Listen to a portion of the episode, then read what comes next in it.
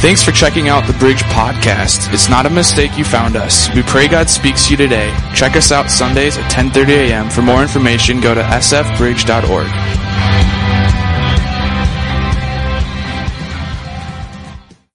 I have some news for you this morning, news I have been sitting on for about 2 weeks now that I've had to keep a secret, and I'm not good at keeping secrets, just ask my wife. I am terrible at it, but next week, we will not have myself speaking, we will not have a guest speaker speaking, we will have the one and only Chris Vincent back for good.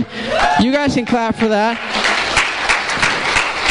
Our fearless leader is back, and I just have to tell you, I met with him about 2 weeks ago for lunch, and I hadn't seen him about a month and a half. If you are newer to the church, our senior pastor, Chris, he's amazing, he's awesome, he's on a medical leave right now, but he is coming back, and when I had lunch with him 2 weeks ago, he just told me how excited he was to be back, how excited he was to see all of you, some of the new faces, some of the regular faces. I made a point to say regular, not old, because old can be misconstrued, all right? I learned that the hard way this morning. Nobody in here is old, just to cover our bases. But he's excited. He is ready to be back, and I'm just going to ask two things of you before he gets back. The first one is, if you are a praying person, would you please pray for him? Because, not because he's doing bad, he's doing phenomenal, he's doing great, but he said to me, he goes, I have so much I want to share, and God's doing so much in my heart, both for myself and the church. I don't even know how I can possibly share it all. And so, he's excited for what God's doing. He's excited for what God's doing in his heart, and so you just pray this week that when he comes back this next week, that he knows what to share and what to do. And I just know he's really excited to do that. And the second thing is to be here. Whether you are here online with us, whether you're here in person, it's going to be a powerful Sunday, next Sunday with him back. And I know we've had some new guests who have shown up in his absence, and I know he would love to get to know you. Chris loves people. He loves meeting new people. He loves seeing all of his regulars. And so just get here, because I do believe that next Sunday is going to be absolutely amazing. So it's crazy how much in a week can change, right? I remember standing up here last Sunday, and there was like what felt like 7 feet of snow outside. It was blizzarding. I barely made it to church, and then now I'm standing up here, and it's like 60 degrees outside. All the dog poop in my yard is becoming visible because all the snow's melting. Anybody else in that boat? Dogs, you know what I'm saying? They're something else. We love them, we hate them, we love to hate them. It's all good. But I am excited because I have to tell you, as a Minnesotan born and raised, I hate, like not just dislike, not just like really dislike. I mean, I hate being cold with a burning passion. And so I'm really glad I chose Minnesota to put down my roots and live here, which is a really smart choice of mine. And I hate it. So this week, have 50 degrees, to see the snow melting in my yard, I am excited, because that means that spring is here or coming, which means that summer is coming, and I love summer. I absolutely love summer. I am a lake rat. Anyone else a lake rat? You just love to live in the lake. A few of us, everyone else, don't know what's wrong with you, but we love you anyway. I love the lake. It is something I love, I think about, I just love to be in the lake. And especially in the lake, I love to go swimming, I love to go to the sandbar, but I really love the water sports. I love the wakeboarding, the wake surfing, the kneeboarding, the slalom skiing. I'll even occasionally jump on a tube, despite what happened to me as a junior in college. All right, as a junior in college, we got some of the boys together, and my friend Jake's got a cabin up in Bacchus, which is in northern Minnesota. His parents have a nice cabin, nice little lake that's pretty quiet. And so we got a bunch of the boys and went up there for a weekend of festivities, of frozen pizzas and eggs, and that's because we can't cook anything else. And then you got the lake, and you got the home run derbies, just a bunch of dude stuff. And so my friend Jake has a jet ski on his cabin, and so Jake and I, as the two guys who kind of grew up on the lake, decided that we were going to have a challenge that nobody at the cabin could throw us off of a tube all weekend. Mistake number one, do not make a challenge like that, because then you have people who will take you up on that challenge. And so it was the second day of our weekend, and we were there, and we pulled up the tube to the jet ski, and we started saying, all right, challenge number two, who can throw us off? And so one of our friends volunteered. Now, what I learned after the fact, and so don't judge me for what I'm about to say, all right? You can never agree that you're not going to judge me for what I'm about to say, okay? I learned after the fact, not during the fact, that the person who volunteered to throw us off had never driven a jet ski before in his life, let alone pulled somebody on a tube behind a jet ski. Mistake number two, okay? Mistake number three is the most painful one. He pulls us around. It starts off as a pretty normal tube ride, like just pretty chill. Like we're just kind of goofing around, like, oh, we're going to fall off. You know, tubing, that's pretty much all you can do is just pretend to fall off. We're driving around. It's pretty normal. And then he decides he's serious about throwing us off. So he starts going really fast in a straight line, which is fine, to the point of fast, like where I stuck my hand out in the water and my fingers start skipping across. I couldn't even get them in the water. And so then he decided that that's not working, so I'm going to slow down. So he slows down. Everything comes to a stop. We're facing this way. He turns the jet ski and goes this way. If you've ridden a tube, you know it's never good when you see the rope going this way and you're facing this way, and you know as soon as this rope gets tight, I'm going to lose my neck, because that's what happened. The rope tightened up, we whipped around, got whiplash, and if this wasn't our clue to let go now, I don't know what was, but mistake number three, we stayed on, and this was the fatal one. Because that didn't work, so now he was really desperate. And so he took off across the lake at full bore. I mean, I'm talking like, I feared for my life sitting on this tube. We were going so fast. And so he slowed down. I'm like, okay, we made it. And then he does a 90-degree turn. And as he turns to 90 degrees, I hear the of the jet ski, and he just pins it to the bars and hits it as hard as he can. Now, those who have been on a tube, you know that when you turn, the tube goes out this way, and you hit the gas, it's like even more power. And so he whips us out of the wake. And both Jake and I, my friend, are pulling on the tube so far this way, we're almost riding a wheelie trying to make sure we don't flip it. But he's going so fast we can't pull the tube up anymore. It catches the water, and this is where the pain started. I counted 4 times before I actually splashed into the water. We were going so fast, I came off the tube and rolled onto my back. It was cement, so I bounced onto my stomach.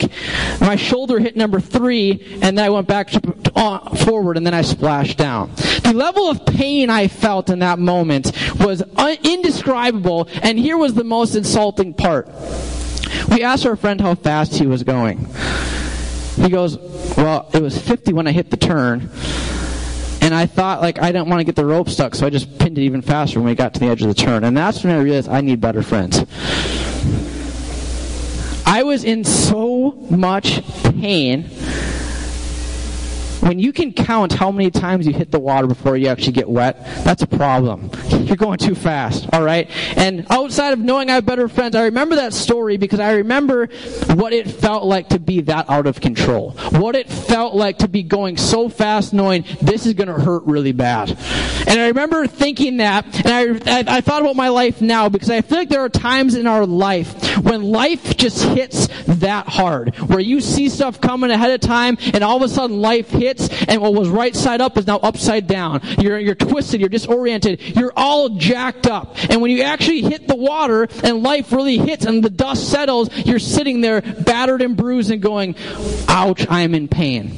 And sometimes we can see it coming. Sometimes we don't. Sometimes it's just like life hits us and it's like, holy cow, this is intense. This is scary. This is life shattering. And sometimes, like me, you go, this is bad news. This is going to hurt really bad.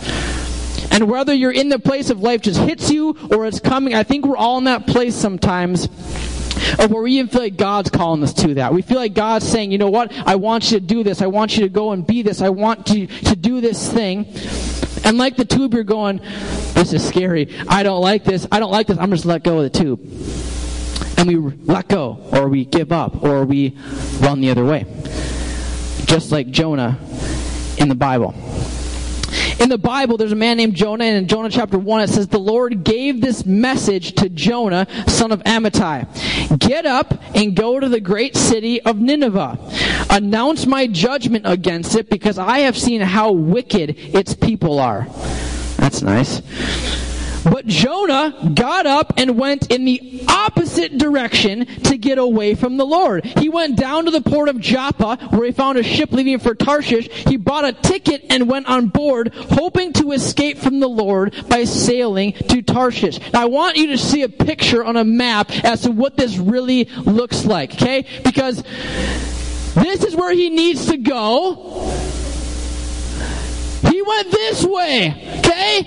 He's somewhere over here. He has to go just a little bit over there, and he runs this way. He's running as far in the opposite direction as he possibly can. Why? Because the city of Nineveh is the capital of the nation of Assyria.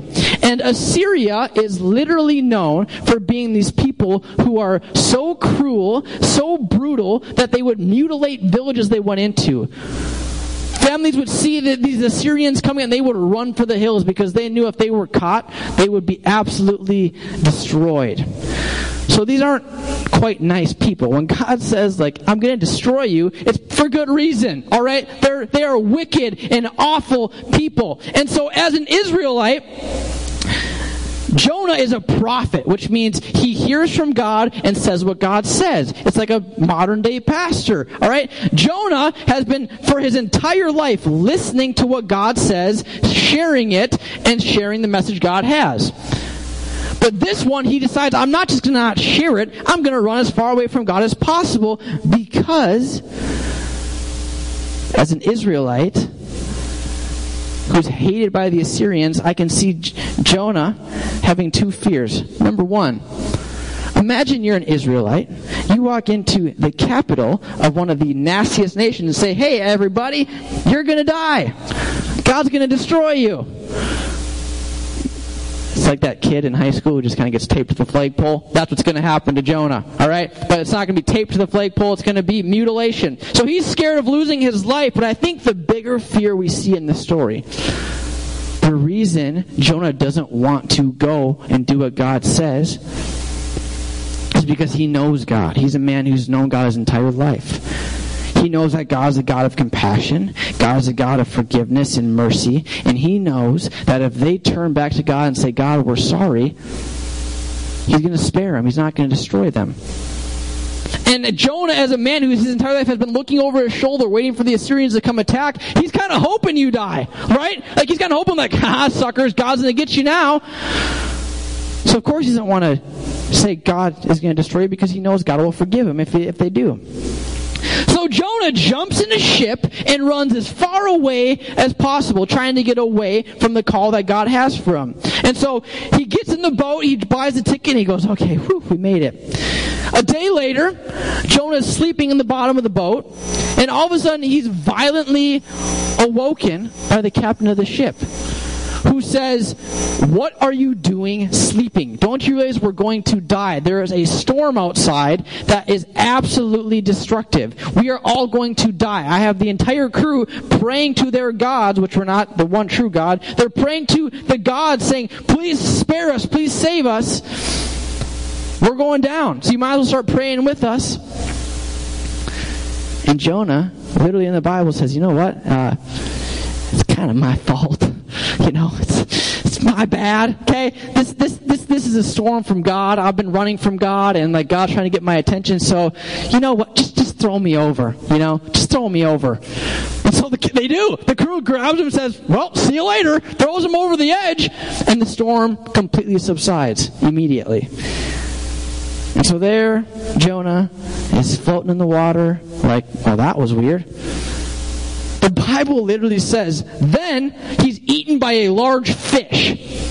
What a great story we tell our kids in Bible school, you know what I'm saying? Like, when you put Jonah on the nursery of your little room and it's a nice little fish, like, we're not talking, I mean, you just, come here, Jonah.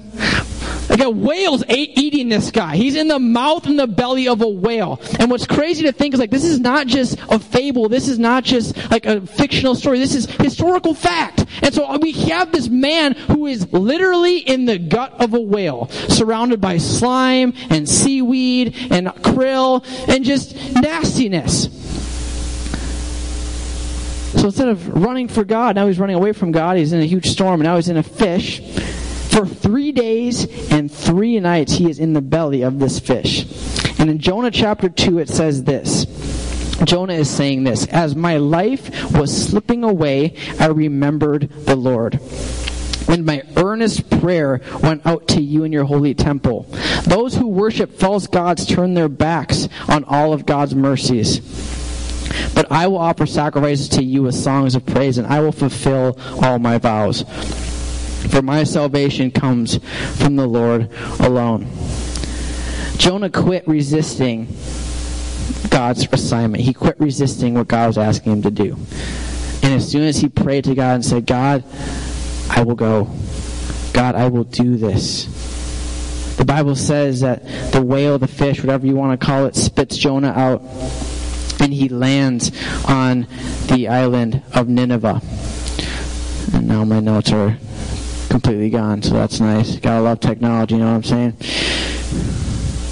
All right, well, here we go. I have it memorized, so it's all good.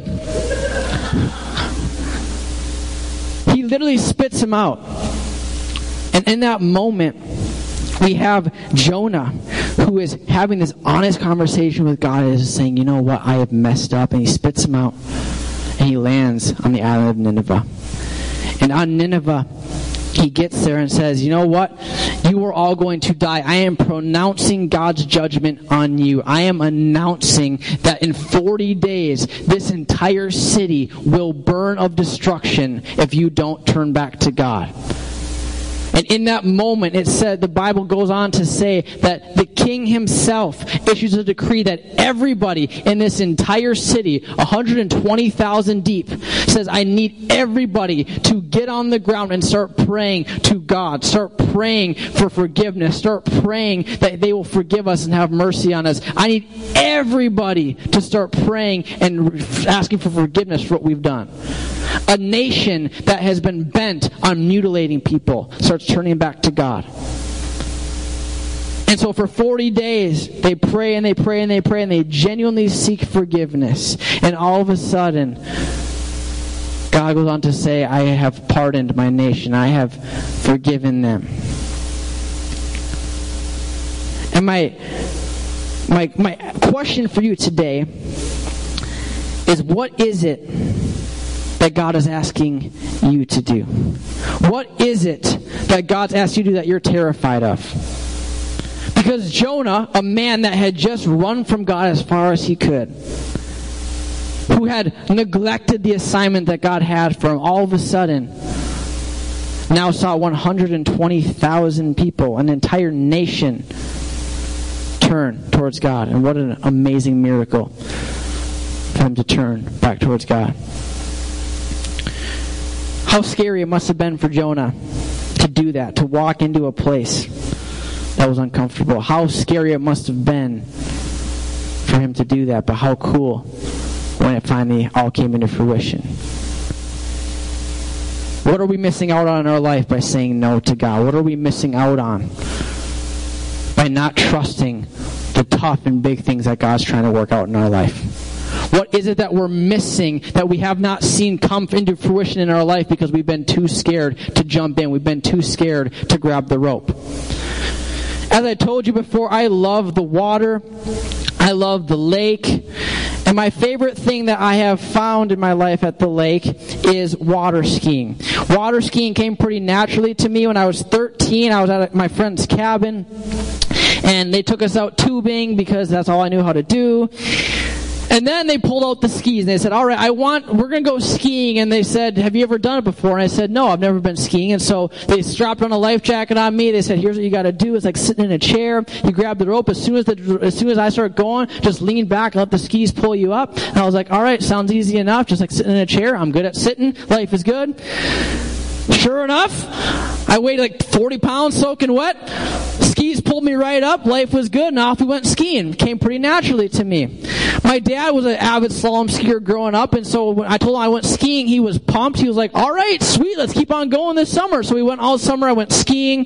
I got really hot doggish and really fancy about a month and a half later when I kicked off one ski, and all of a sudden I was starting to slalom ski around the lake. Got pretty good at that by the end of the summer, and so I was like, all right, sweet. Like, I found a new hobby. So it got winter, and there's the 8 deaths of perpetual death of winter. And in the meantime, my dad took me to my birthday in March. He bought me my first ever slalom ski, which I was like super pumped about. I was like, sweet, like we're getting fancy now. This is going to be a great summer. And so when it finally thawed and life was good, he pulled me out to the lake. And I said, you know what, Dad? Like, I'll start with 2. I kind of want to start the summer like on a good note, but like this summer I'm going to get up on 1. Like, we're going to leave the second ski at home. I'm sick of going to pick it up. I just want to get up on 1 ski and truly slalom ski. And he was like, all right, perfect. So the first time that we got to the lake and I was ready to jump on the slalom ski, I dipped the boot in the water, got it all, jumped in. I was like, all right, Dick, here's what I need you to do. He goes, you grab the rope, just lean back and just let it happen. Thanks, Dad. That's super helpful. Okay? So, rope tightens up. I grab it. I'm like, this is going to be awesome. I can't wait for this to happen. And rope tightens up, and my dad hammers it, and whoosh, face plant right in the water. Didn't even get close. I was like, all right. Second time's a charm. Here we go. Dad circles around. I grab the rope again. All right, Dad, let's go. Boom! Face plant. And that was one of the ones where it was like all of a sudden, like, you got like water up in your brain because you got face planted so hard.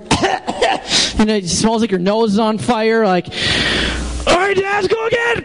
You know, he circles around. Number 3 comes and face plant. Face plant. Face plant. Face plant. I finally got the hint. I was like, okay, I'm not very good at this yet. So, grabbed the second ski, got right up, around the lake we went. Tried again the next time we went out. All right, Dad, let's do this again. I got this time. This time I got the ski about that far out of the water. Face plant, face plant, face plant. And for the next month of my life, it turned into this perpetual frustration of trying to learn the art of slalom skiing because I could not get it close. And I gotta be honest with you, I started to actually not even want to go skiing. Because I get so frustrated. I would go, you know what, I don't even want to get in the water because I know that I'm just gonna try and I'm gonna fail. And when I fail, I'm gonna get frustrated. And then I'm just not gonna do it at all. Sure enough, that's what happened. I will never forget. My dad's watching online, so he'll appreciate this story. After a while, I would just get so fed up. Like, I started to, like, just hate the lake. Like, the lake was to blame for my lack of skiing. You know, so there was one time my dad, after, like, the 7th time, failed. He goes for just a long run. Like, just starts ripping down the lake. I'm like, oh, cool, my dad's leaving me in the lake. He's fed up with me not skiing, too. I literally remember just taking my arm. I'm floating in the middle of the lake. And I just start smacking the water as hard as I can. I'm so frustrated. So mad. Why can this not work for me? So then my dad comes ripping back. I'm not sure what he was doing. I think he was breathing himself. He pulls around, circles around, gets the rope right in front of me and shuts off the engine. He goes, Derek, here's what I want you to do. He goes, when I turn the boat back on, I want you to grab the rope. I want you to take your right elbow, your dominant hand, I want you to tuck it right into your ribs. Do not move it for anything. Keep it glued right here. He goes, when you yell, hit it, I want you to lean back, do not move that elbow. Do not move the elbow. You kind of got the message through. Do not move the elbow, okay? Don't move it. Pretend it's glued here. Okay, Dad, I got it. Don't move it. Okay, Dad. Glued it right here. He said, let the boat do the work. Lean back, keep your ski up, keep the elbow there, and let the boat do the work. All right, Dad. Boat starts up. I see the rope uncoil, starts to get tight. Elbows glued. Hit it! Dad floors the boat, and with that, I just lean back, keep the elbow there, and I see my ski start to go up, up, up, up, up, up. Boom! top of the water and we're skiing. I see my dad doing this in the front. I'm doing that in the back, like, yeah, and then I crash, you know what I mean? But it didn't matter because we got up and it changed everything.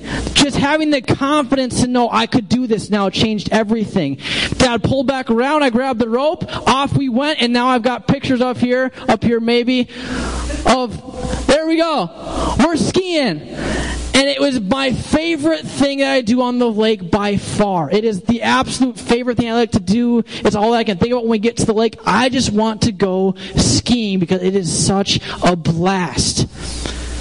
And the title of my message today is called Hit It. Because in that moment, hit it became my favorite word. It used to be what I hated to say. It used to be what I hated to do because I knew hit it was the next thing I had until I was about to be frustrated. To me, hit it was the thing between me and failure. Hit it was the thing between me and not being able to do the very thing I wanted to do.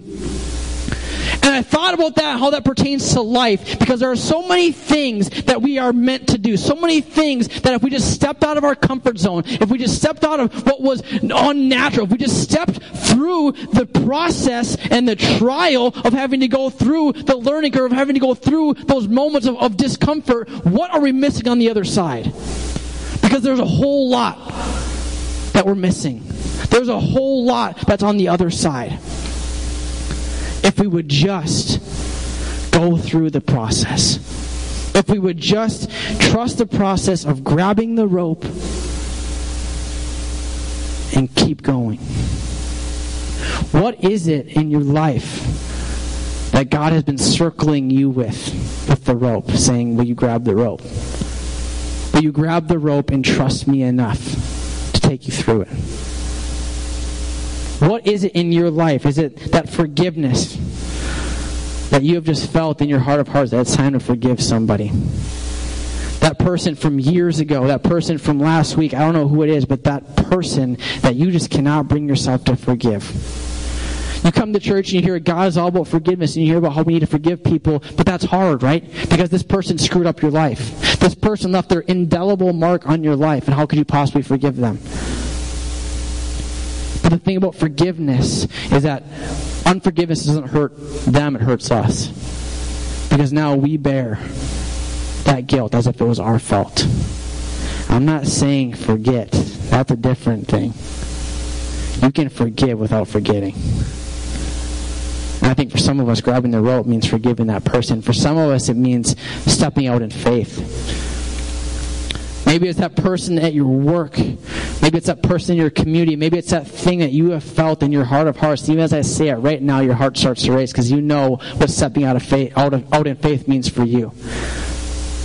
What is it that God's been maybe stirring your heart, or maybe you just feel like maybe I need to do this. Just that pit in your stomach that I need to do this. What is it for you? Stepping out in faith. Sharing your testimony, sharing your story with that coworker of yours, sharing your life story, sharing what God's done in your life with that person that you're terrified to do it. Maybe it's an action step. Maybe your marriage has been on the rocks, and maybe all of a sudden now you just your wife or your husband, whatever it is, maybe you've been wanting to go to marriage counseling, you've just been resisting it because like we don't need it, or XYZ comes up, or I'm too busy, or I'm just not going to pay for that. But you know in your heart of hearts that you're meant to do that and you've been resisting it. Maybe it's for your own personal self. Maybe you've been like, you know what, stuff's just not right with me. I really probably should go see a professional, but I don't want to because maybe that's not what God wants from me. Maybe I don't want to do that. It makes me nervous. Maybe it's just saying yes to Jesus in general. Maybe it's just saying, you know what, I have been struggling, I have been trying to figure my life out, and nothing is fitting together. It's all going to just, it's nothing is working. And I know God's been calling me to maybe step out, maybe He's been calling me to just let Him into my life, but like Jonah, you just are running the other direction. You come to church, we talk about how Jesus is close to us, and Jesus is personal to us, but you don't want that because God took this away from you. God did this in your life and you don't like it. And so we run the other direction because we wanted to escape from that. But what I've learned about God, what I've learned about God in my life is just like the boat, He'll pull you through one way or another. question is, do you want to get pulled through with your nose in the water, getting dragged underneath the water? Or do you want to jump on a ski and experience the joy and the thrill of what it's like to live for Jesus? Sometimes we feel like God is like this angry and mean person who wants to destroy people.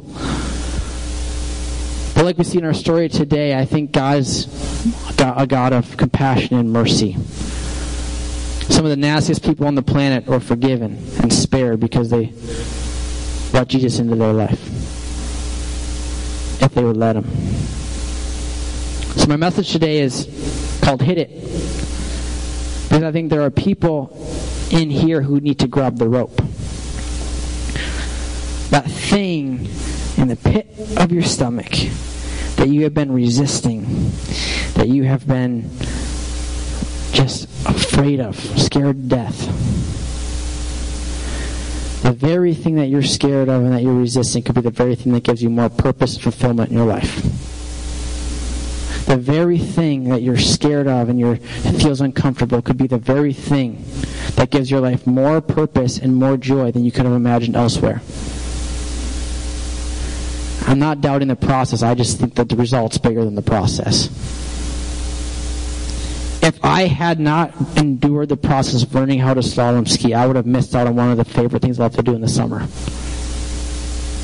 This is a sport, not life. What is it in our life that we're missing out on by running from God? What is it in our life that we're missing out on by not stepping into the promises, the plans, and the ideas that God has for us? What is it? So many times we just don't get there because we don't think that it's possible. But we serve a God who is trustworthy. We serve a God who is able to absolutely take us through, take us to that thing.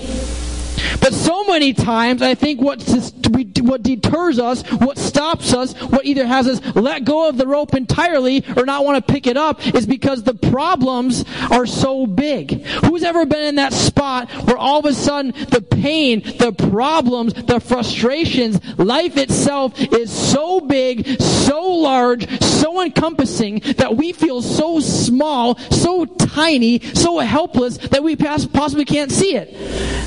That all we can see is this massive mountain of life, this massive obstacle that we can't possibly get over. We think that we're just stuck right here because we will never get past this.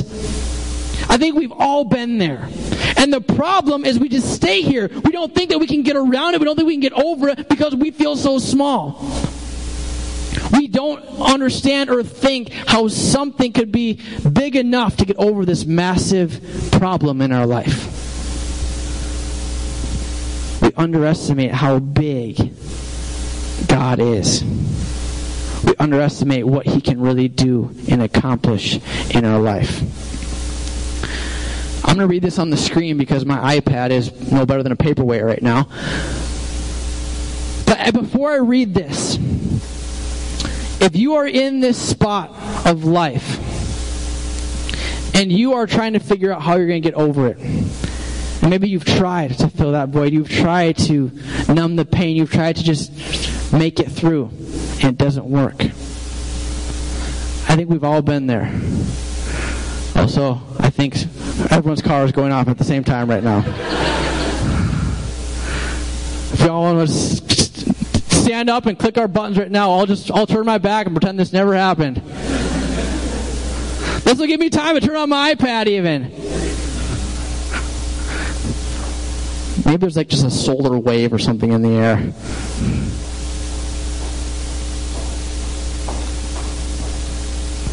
Gotta love vehicles and technology, you know what I'm saying? Gotta love them. Hey, my iPad's working! All right, are we ready, guys? Now that we just got... Here's the thing. Chris is going to look back. He's like, how did church go? We're just going to say it was perfect. Smooth. Silky. Normal. Here, that's just... All jokes aside, what you see is what you get here at the Bridge. And we want everything to go perfectly and smooth, but at the end of the day, we just want to love Jesus. And we just want to be with you through life. So will you do this with me? I got my iPad back up. God is big enough for even your largest needs. There are needs that you have in your life. We all have them. These needs that feel all-consuming, impossible. But today, I just want you to be encouraged by what it says here in Isaiah chapter 40. I read this about 3 weeks ago, and when I too felt like, you know what? I think my son was throwing a temper tantrum. My daughter was breaking glass with her cry. My dog was outside chewing off the tree branches of my tree. And I just felt the weight of the world on my shoulders. I remember going, how the heck am I going to make through this season of my life? And that night I read this scripture. So if you're in a place right now where you don't feel like you can make it through, you don't feel like your problems can even be accomplished, whatever you got to do, close your eyes, whatever you got to do, I want you just to take what I'm about to read to heart. Isaiah chapter 40. Who else has held the oceans in his hand? Who has measured off the heavens with his fingers? Who else knows the weight of the earth, or has weighed the mountains and hills on a scale? Who is able to advise the Spirit of the Lord, who knows enough to even give advice or teach him? Has the Lord ever needed anyone's advice? Does he need instruction about what is good? Did someone teach him what is right or show him the path of justice? No, for all the nations of the world are but a drop in the bucket. They are nothing more than dust on the scales. He picks up the whole earth as though it were a grain of sand. All the wood in Lebanon's forest and all of Lebanon's animals would not be enough to make a burnt offering worthy of God. Look up into the heavens. Who created all of the stars? He brings them out like an army, one after another, calling each by its name because of his great power and incomparable strength. Not a single one is missing. O Jacob, how can you say the Lord does not see your troubles? O Israel, how can you say God ignores your rights? Have you never heard? Have you never understood? The Lord is the everlasting God, the creator of all the earth. He never grows weak or weary. No one can measure the depths of his understanding. He gives power to the weak and strength to the powerless. Even youth will become weak and tired, and young men will fall in exhaustion. But those who trust in the Lord will find new strength. They will soar high on wings like eagles. They will run and not grow weary. They will walk and not faint. The God that is in our back pocket, the God that is in our heart, is the God that can pick up the whole earth like it's a grain of sand.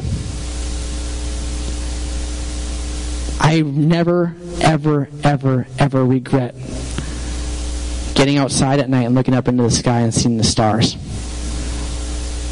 Knowing each and every one of them, seen and unseen, was put there by God.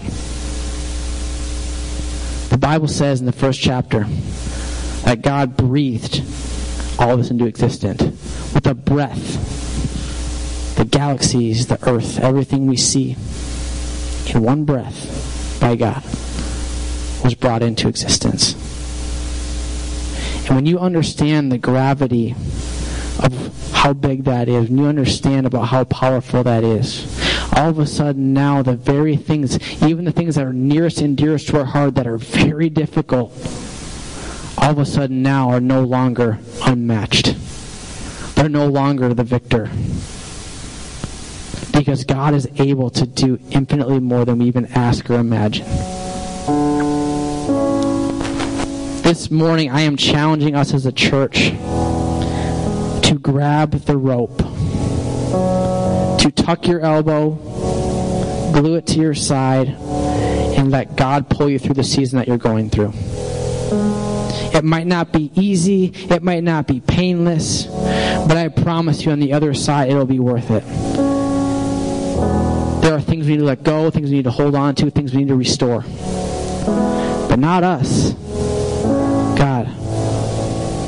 Our responsibility is not to fix the world, not to fix ourselves, not to fix what's going on in our life. Our responsibility is to purely grab the rope, to purely say, you know what, Jesus, I don't know what this looks like. I don't know what's going to happen. I don't know how this is all going to work itself out. But you know what, God? What I can control right now is I'm going to spend 5 minutes with you. I'm going to sing a worship song. I'm going to pray. I'm going to open up my Bible. I am going to spend time with you, trusting that all the other pieces of my life you will work out.